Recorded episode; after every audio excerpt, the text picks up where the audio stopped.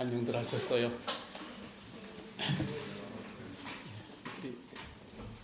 우리 옆에 분들과 함께 인사들 나누시면 좋겠어요. 메리 크리스마스. 메리 크리스마스.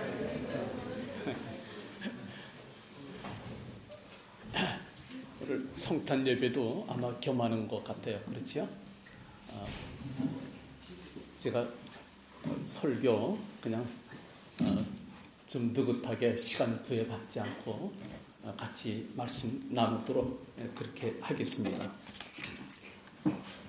성탄절 되면 여러분들 너무 좋지요? 기쁘고, 성탄절 되면 기쁜 이유가 뭔가요? 선물도 받고, 또 아름다운 음악도 듣고, 또 이 시즌 되면 텔레비전에서 또 뭡니까? 아주 감동적인 드라마도 많이 보여주고, 너무 좋지요? 예, 그래서 성탄절은 너무 좋아요.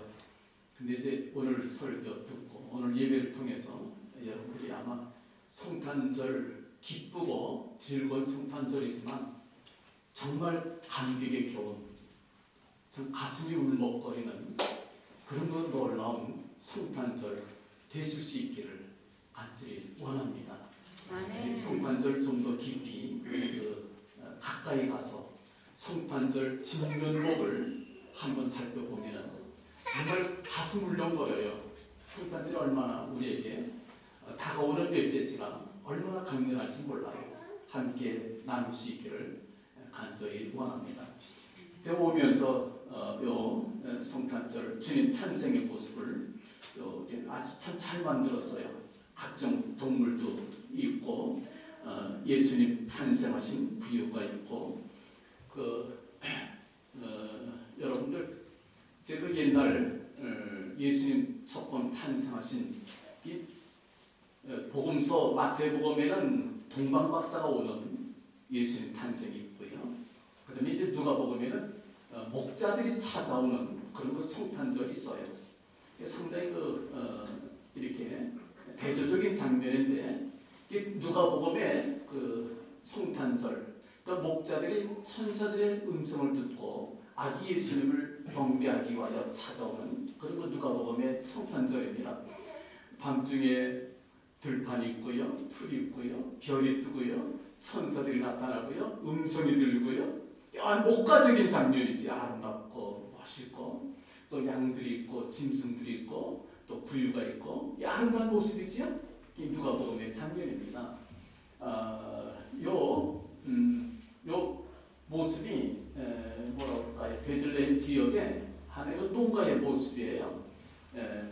이제 우리 좀 더 가까이 가서 보면은 베들레헴 지역은 다른 짐승들보다도 특별히 양을 많이 키웠던 지역입니다. 제 얘기가 아니고 그냥 학자들이 연구해 놓은 거 제가 여러분들한테 그냥 소개시켜 드리는 거예요. 베들레헴 지역은 양 치는 동네입니다. 다른 짐승들은 거의 소수에 불과한 양들 주로 키우는 동네였고, 그 다음에 이제 일반 농가들 보면은 여기 1층에는 그 짐승들이 있어요. 뭐 나귀도 있고, 그 다음에 양도 있고, 그 다음에 이제 2층에 올라가면 사람들이 삽니다. 조금 구조가 이게 옛날 구조하고 좀 틀려요. 근데 여러분들이 아마 이제 마태복음의 그 기사를 통해서 예수님께서 베들레헴에 가셨다. 가셔서 제일 먼저 어디를 찾아가셨습니까? 우리 성경에는 여관에 있을 곳이 없더라 그렇게 되어 있지요. 여관으로 기록되어 있어요. 그 베들레헴 지역 그 동네에는 계롯 김학이라고 하는 아주 유명한 호텔이 있었어요. 지금도 지금 호텔이지요. 그 당시 이제 사람들이 머물고 가는 그 북쪽 지역에서 내려오다가 이집트 쪽으로 내려가는 그 도중에 그 베들레헴 지역에 계롯 김함이라고 하는 호텔이 있었어요. 주로 이제 돈 있는 사람도 거기 주로 머물게 됐고, 아마도 어쩌면 그 예수님의 모친 마리아와 아버지 요셉이 계롯 김함 거기 아마 들르지 않았을까 짐작을 해봅니다. 근데 거기 이미 사람들이 다 찾지요. 있을 곳이 없는 거예요. 여러분들, 예수 그리스도의 탄생은 만왕의 만물이 있다는 것이었기 때문에 사실 예수님 탄생과 가장 적합한 장소가 없지 않아 있었어요. 바로 아케드레브 근처입니다. 거기 무엇이 있었는가 하니 그 당시 헤롯 대왕이 쓰던 왕궁이 거기 있었어요. 그러니까 예수님께서 만약에 헤롯 대왕의 그 별장과 같은 거기에서 탄생하셨다. 그럼 목자들이 감히 찾아갈 수 있었을까요? 목자들은 찾아갈 수 없었을 거예요. 근데 예수님께서는 예수님의 모친 마리아와 그 부친 요셉이 예수님을 낳기 위하여 저 나사렛 동네 아주 그 웃동네입니다. 거기서 또 멀리 저 아랫동네 베들레헴까지 간 거예요. 임신한 몸을 가지고 간 거예요. 얼마나 힘들겠어요. 그리고 이제 아기 낳을 곳을 찾지만 있을 곳이 없어요.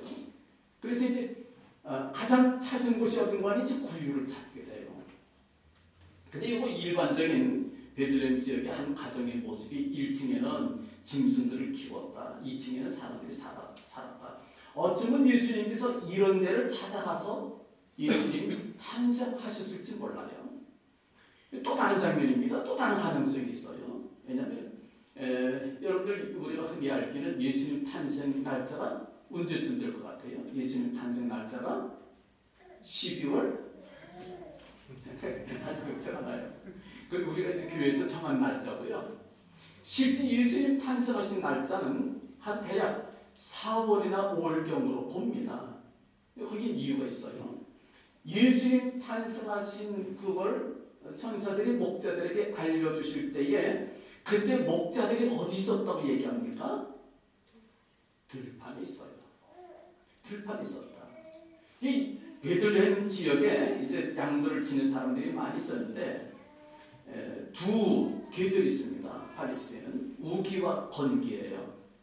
우기 때에는 양들을 다 모읍니다.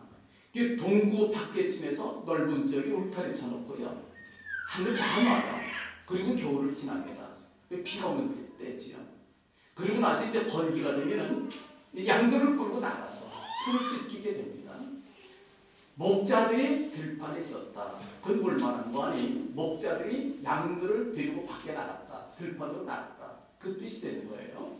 그렇게 되면 대략 건기가 시작되는 것이 4월 초부터 시작이 됩니다.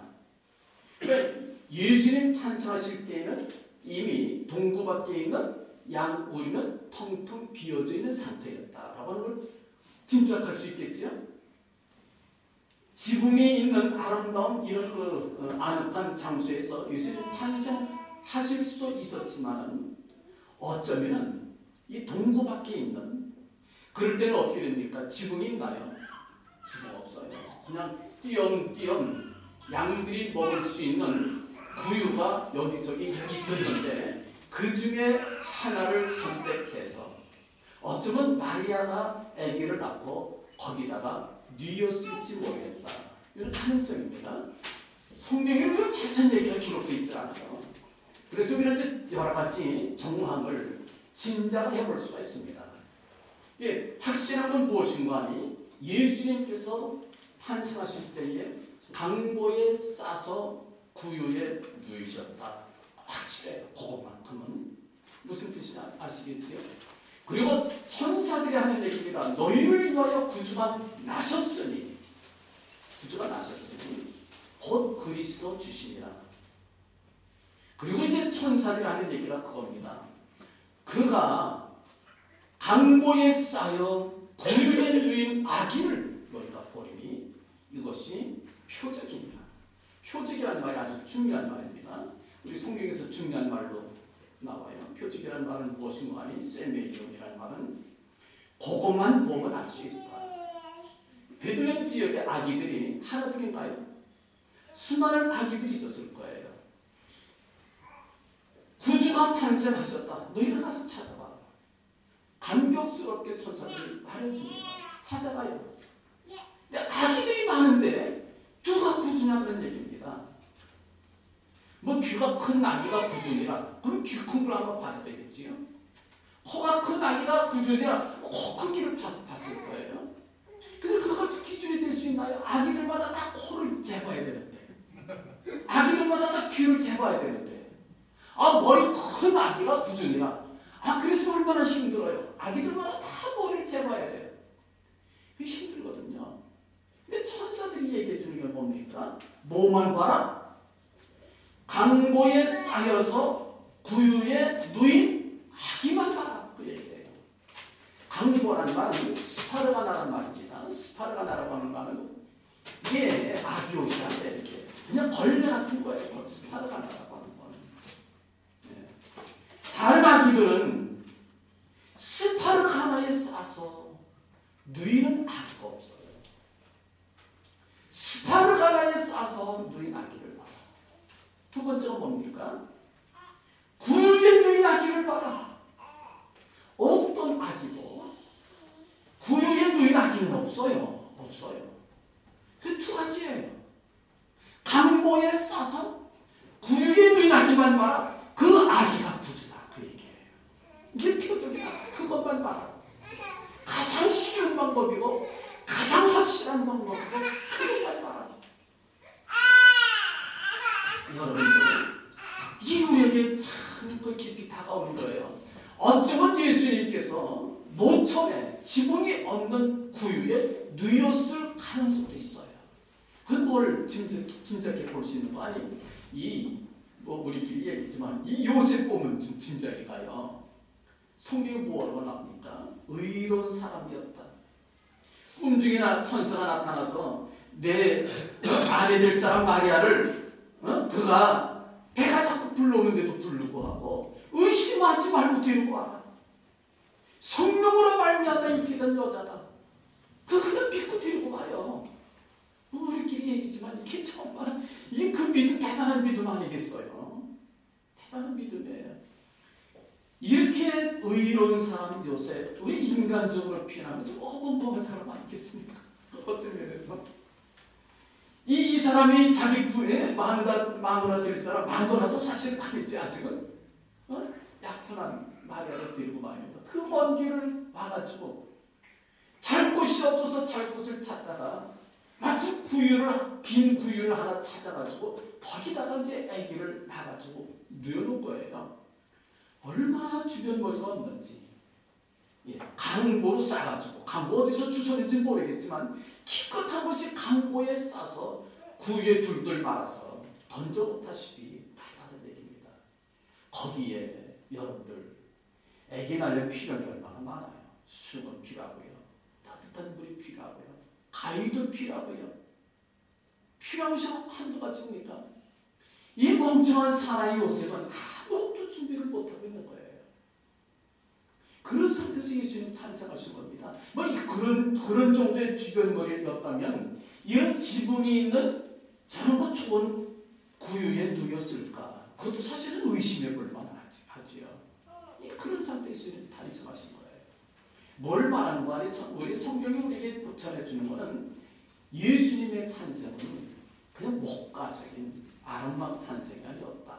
처절하게 가장 낮은 모습으로, 비천한 모습으로 이 땅에 찾아오셨다.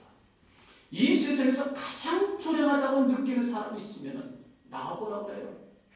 아니에요. 예수님은 더 불행하게 오신 거예요. 최소한도 구유에 탄생한 사람은 없잖아요.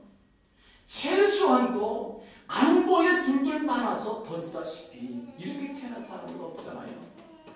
예수님은 그렇게 탄생하신 거예요. 그 여러분들 이제 마태복음에 나오는 장면 보시더라도 이제 마태복음에 예수님의 탄생을 보면서 이 요셉이 마리아를 데리고 베들레헴까지 와가지고 뭡니까? 탄생하는 이 모든 것을 보면 얼마나 예수님 힘들게 탄생하셨을까? 짐작되는 바가 많아요. 근데 잘 보시면 뭐 여러 가지 짐승들도 있고 또 이제 흔히 보면은 목자들과 또 동방박사들이 몇 사람이라고요? 세 사람. 그건 성경이 안 나와 있고. 우리 교회 전승입니다. 전승에 따로 세 사람이었다 이렇게 얘기합니다. 왜냐하면 또 예물이 세 가지니까 아마 세 사람 아니었을까 짐작을 해볼 뿐이에요. 근데 목자들과 동방박사들이 같이 있는 거예요. 우리 카드나 이런 데 보면은 근데 실제는 그렇지 않았을 거예요. 틀림없이. 왜냐하면 실수하는 목자들은 예수님 탄생하신 그날 밤에 예수님을 찾아왔겠지만은 여러분들 보세요. 동방박사들은요. 뭘 보고 따라왔다고요? 별 보고 따라왔지요. 근데 별을 낮에도 뜹니까? 밤에만 떠요. 그러니까 예수님 당시에 유대 지역에서 가장 가까운 국경에서부터 오더라도 최소한 보름은 걸려요. 왜냐하면 밤에만 뜨니까. 그렇잖아요. 근데 동방에서 왔다 그럴 때는 또 동방에서 오되 이 사람들이 누구를 제일 먼저 누구를 찾아갑니까? 헤롯 대왕 찾아가지요. 이게 참 멍청한 행위예요. 헤롯 대왕이 누군지 모르고 찾아온 거예요. 여러분들 요세비우스의 그 이제 역사책을 보면은 헤롯 대왕의 얘기가 자세히 기록돼 있어요. 자기가 왕, 헤롯 대왕은 말입니다. 로마 제국 황제 시저의 다정한 친구였어요. 그래서 시저가 다른 사람에게 대왕이라는 칭호를 안 줬지만 헤롯에게 대왕이라는 칭호를 줘요. 더 브레이브. 그래서 헤롯 대왕 이렇게 얘기합니다. 근데 이 헤롯 대왕이 자기 왕위를 지키기 위해서 조금이라도 의심스러운 사람이 있으면 가차없이 처단하는데 그 처단 대상자 중에는요 자기 부인들도 포함되어 있고 자기 아들들이 포함이 돼요. 다 죽여요. 처참하게 죽입니다. 가차없이 죽여버려요. 그래서 다정한 친구 시저가 헤롯 대왕을 두고 하는 얘기가 나는 헤롯의 아들로 태어나기보다는 돼지로 태어나는 게 더 낫겠다. 그런 유명한 말을 하더래요. 얼마나 이 사람이 왕에 대해서 자기 왕위를 지키기 위해서 얼마나 무자비한 사람이었는지를 역사 다 알고 있는 거예요. 근데 동방에서 찾아온 백사들을 말합니다. 가서 묻는 게 뭡니까? 유대인의 왕으로 나시니가 어디 계시오? 이런 질문을 그 앞에서 어떻게 합니까? 뭘 말해주느냐? 저는 생뚱맞은 동네에서 왔다고 얘기해요. 로마 제국, 그 당시 세계 전체가 로마 제국이었는데 그 중에서도 제일 먼 곳에서 왔다 그런 얘기입니다. 그래서 우리가 대략 짐작해 볼 때에 아마도 메디아 사람들이 아니었을까 이 짐작을 해봅니다. 메디아 사람들이었을 것이다. 동방박사들은. 왜냐하면 여러분들이 이제 역사를 공부하다 보면 페르시아와 메디아와 요걸 같이 얘기할 때가 많아요. 메데 페르시아. 그런 말 여러분들이 들어보셨죠? 메데 페르시아. 그건 왜 그런 거 아니에요? 옛날 그 바벨론 제국 그 당시에 메데 지역 사람들, 페르시아 지역 사람들 소수민족입니다. 소수민족끼리 요 사람들이 서로 이제 그 경쟁을 해요. 그래서 페르시아 사람들이 정권을 장악을 하죠. 페르시아 제국이 형성이 됩니다. 이 사람들이 정권을 딱 잡은 다음에 메디아 사람들은 정치 못하게 하고 군대에 못 들어가게 해요. 그리고 무엇만 시키는 거 아니? 문학이나 또는 종교나 과학이나 이런 것만 연구시켰습니다. 그래서 메디아 사람들은 주로 정성술, 별을 연구 많이 하고요. 문학을 많이 쓰고요. 그런 사람들은 주로 메디아 사람들입니다. 그래서 동방박사들이 별을 보고 예수님 찾아왔다. 이 메디아 사람들은요. 성경도 연구하는 사람들입니다. 성경을 통하여 메시아의 등장을 기다렸던 사람들이고 별을 연구하면서 하나님의 어떤 표적을 본 사람들이에요. 그래서 우리가 짐작할 때에 동방박사들은 틀림없이 메디아 사람들이었을 것이다. 성경에는 안 나와 있지만 그렇게 짐작을 합니다. 그럼 생각해보세요. 메디아에서부터 그 멀리 동방에서부터 유대까지 왔다. 최소한 1년 걸립니다. 예수님 탄생하시고 나서 목자들은 곧바로 그날 밤에 찾아왔지만 동방박사들은요. 예수님 1살 내지 2살 됐을 때 간신히 도착한 거예요. 이해가 되시나요? 그렇게 해서 찾아왔는데 보세요. 우리가 중요한 또 한 가지가 있습니다. 이 요셉이라고 하는 사람은 철저하게 요셉과 마리아 아주 한 쌍인데 어떤 면에서 참 우리가 교훈을 받을 수 있는 것은 철저하게 하나님의 말씀을 순종하고 따른다고 하는 의미에서 철저한 분들의 요셉과 마리아 위대한 믿음의 사람들입니다. 요셉도 마리아를 데려올 때에 그냥 천사의 음성을 듣고 그대로 순종했지만 마리아 역시 마찬가지 아닙니까? 그 당시 처녀가 애를 뵌다. 만약에 요셉이 그걸 증언만 했지만 돌에 맞아 죽을 여자입니다. 그렇잖아요. 그 당시 그래요. 그냥 믿고 그냥 따라온 거예요. 생명벌레 요셉에게 온 거고 자칫하면 돌에 맞아 죽을 여자지만 그냥 말씀대로 믿고 따라온 거예요. 자기 신랑이 얼마나 못났으면 아기를 낳는데 뭐 아무것도 준비 안 돼. 아주 불쌍한 처량한 모습으로 이제 그렇게 하는데도 여러분 보세요. 하나님께서 왜 목자들을 또 보내셨고 또 동방마사를 보내신 이유가 뭘까요? 이건 제 짐작입니다. 성경이 안 나왔지만 제가 짐작이 없기 때문에 얼마나 준비가 안 됐으면 목자들을 보냈을까? 목자들은 애기 낳은 경험들이 있지 않겠어요? 애기 키운 경험들이 있지 않겠어요? 와서 보고 화들짝 놀랍니다. 아니 애기를 저기 구주를 저기 놓아두시다니 그제서야 아마 따뜻한 물 준비했을 거고 수건을 준비했을 거고 자기들이 가지고 물 먹을 것을 꺼내봤을 거고 도와주지 않았을까? 이 멍청한 남자 요셉을 대신해서 나를 수종 들어주지 않았을까? 이제 혼자 그냥 진정을 해봅니다. 이해가 되시지요? 그리고 여러분들 그 타향살입니다. 나사렛 동네에서 살던 요셉과 마리아 남쪽 지방으로 내려왔지요. 베들레헴 지역으로 내려왔지요. 거기서 뭘 먹고 살겠어요? 돈을 갖고 와서 맡기십니까? 아무것도 없는 거예요. 하나님께서 누굴 보냅니까? 미리 아시고 동방마사를 보내신 거 아니겠어요? 황금과 요양과 몰량.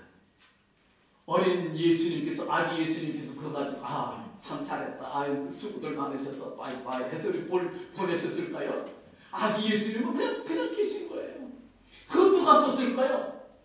누가 그거 필요한 겁니까? 마리아가 필요한 거예요.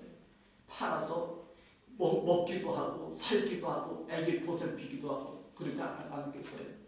뭘 말합니까? 철저하게 순종의 사람들 요셉과 마리아. 참 어떻게 보면 멍청한 사람들인데 어떻게 보면 대책이 없는 사람들인데 믿고 순종할 때에 하나님께서 돌보시고 필요한 사람들을 보내주셨다. 라고 하는 걸 저희들이 보게 됩니다. 여러분들 믿음은 바로 그런 거예요. 순종하는 겁니다.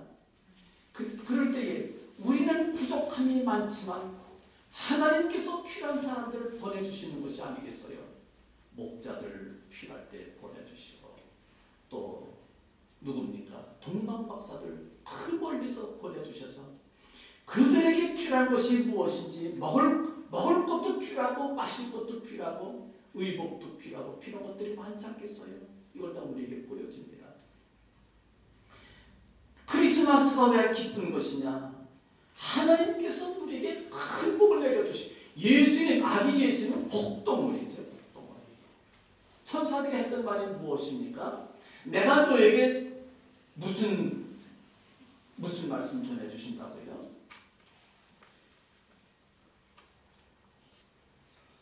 큰 기쁨의 좋은 소식을 전한다. 큰 기쁨의 좋은 소식. 예수 그리스도의 탄생인데 이건 큰 복덩어리입니다. 우리 인류에게 큰 복을 우리에게 내려주신 것이 크리스마스 아니겠습니까?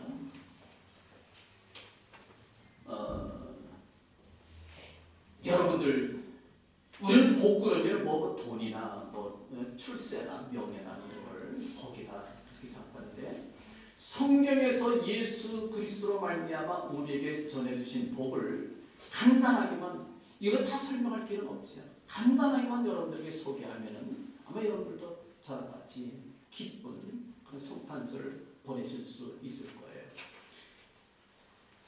예수 그리스도로 말미암아 우리의 죄를 대속하시고 우리의 죄를 대속하심으로 말미암아 하나님의 거룩한 백성과 자녀가 되어서 하나님의 나라까지 들어갈 수 있도록 우리에게 문을 열어주신 것이 큰 복입니다. 하나님의 나라까지 우리에게 복을 주시는 거예요. 하나님 아버지께서 당신의 독생성자를 우리에게 보내주셔서 큰 복을 주신 겁니다. 여러분들 한번 보세요. 요한계시록 21장 4절 보면은 그 나라는 네 가지가 없어요. 한번 찾아보시래. 요한계시록 21장 4절입니다. 찾으신 분 한번 크게 읽어주시기 바랍니다. 모든 눈물을 주 눈에서 닦아주시니 다시는 사망이 없고 애통하는 것이나 복하는 것이나 아픈 것이 다시 있지 아니하리니 처음 것들이 다 지나갔음이더라. 예, 네 가지가 없어요. 아픈 거 없어요. 고통이 없어요. 눈물이 없어요. 예, 다시는 죽는 것이 없어요. 애곡하는 것이 없어요. 이것은 하나님의 나라입니다. 또 그 나라에는 네 가지가 있어요. 이사야 51장 3절 말씀 보면 거기 기록되어 있어요. 여러분들이 제가 시간 전략을 위해서 제가 여러분들한테 말씀을 드립니다. 기뻐하노라, 즐거워하노라, 감사하노라, 창화함이 넘친다고 우리에게 말씀을 합니다. 이걸 확 줄여서 얘기하면요, 큰 행복이에요. 슬픔과 고통과 죽음과 눈물이 없고 기쁨과 감사함과 찬송함과 즐거움, 이것만이 있는 게 뭡니까? 그게 행복이에요. 우리에게 큰 행복을 주시기 위하여 당신을 불행해 주신 사건입니다. 우리의 커다란 즐거움을 주시기 위하여 당신은 불행해 주시는 사건이에요. 우리에게 놀라운 영광을 주시기 위하여 당신은 어둠 속으로 떨어지는 사건이, 이게 성탄절의 사건입니다. 우리는 성탄절을 보내면서 우리를 행복하게 만들기 위하여 당신은 스스로 불행해지는 사건. 여러분들, 예수님께서는 하나님이셨어요. 성자 하나님. 근데 예수님이 모르시는 것이 성경 말씀에 나옵니다. 무엇을 모르셨을까요? 전지전능하신 분인데 예수님이 모르시는 것이 한 가지 있었어요. 뭘까요? 여러분들이 한번 찾아보세요. 히브리서 5장 한번 찾아보시지. 히브리서 5장 8절과 9절 말씀 한번 여러분들이 찾으셔서 읽어보시기 바랍니다. 히브리서 5장 8절과 9절 찾으신 분 한번 크게 읽어봐 주시기 바랍니다.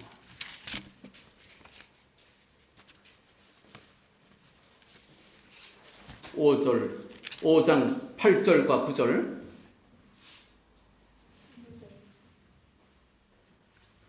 그가 아들이시면서도 받으신 고난으로 순종함을 배워서 온전하게 되셨은즉 자기에게 순종하는 모든 자에게 영원한 구속의 근원이 되시고 구원의 근원이 되시고 하나님께 멜기세덱의 반차를 따른 대제사장이라 칭하심을 받으셨습니다. 예, 이제 9절 말씀 보면 온전하게 되셨다 그런 얘기가 나와요. 예수님께서 그러면 불완전했던 분인가요? 이게 이제 비밀입니다. 예, 여러분들, 어떻게 예수님이 온전하지 못하셨다는 말을 함부로 하느냐?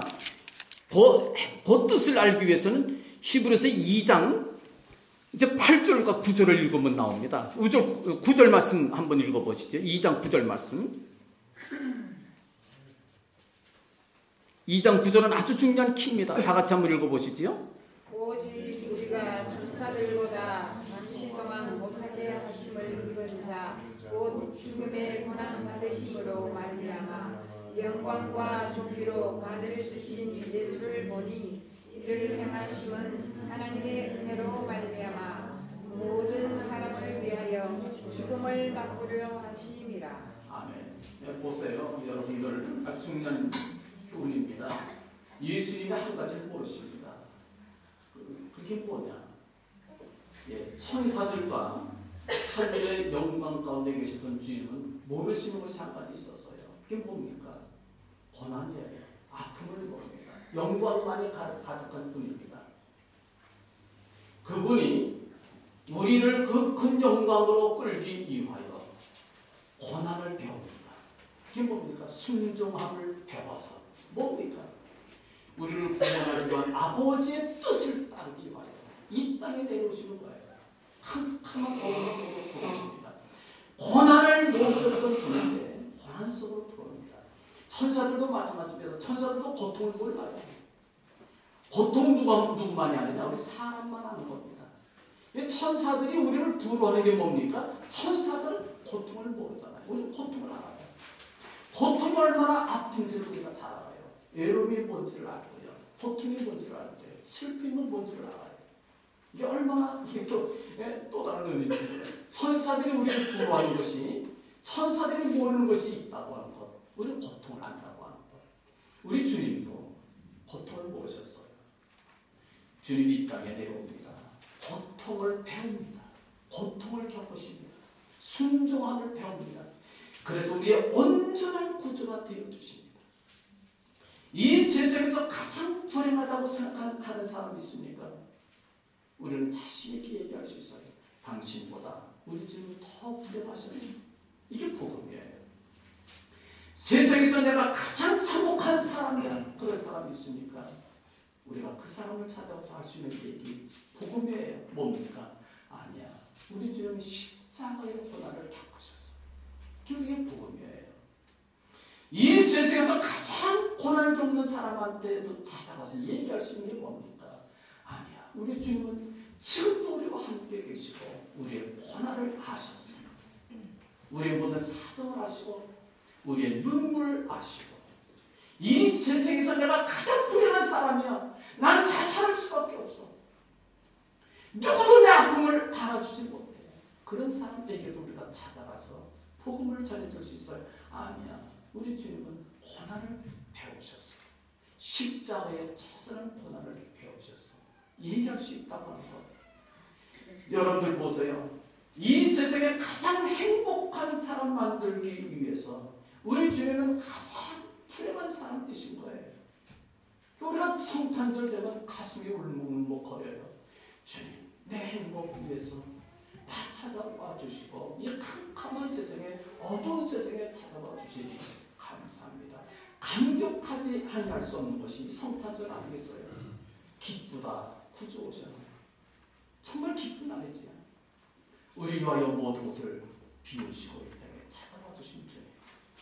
주님을 생각할 때에 주님의 거룩한 십자가를 바라볼 때에 우리 능력의 사람이 될 수가 있어요. 못할 것이 없잖아요. 왜? 미운 사람도 주님의 십자가 생각하면서 내가 사랑할 수 있는 능력이 생기는 거지요. 내가 도저히 참을 수 없는 것도 주님의 십자가를 바라보면 못 참을 게 없는 거예요. 침뱉음 당하신 주님, 모욕을 당하신 주님, 억울함을 당하신 주님. 우리 억울함을 당할 때 얼마나 복장이 터집니까? 병나요.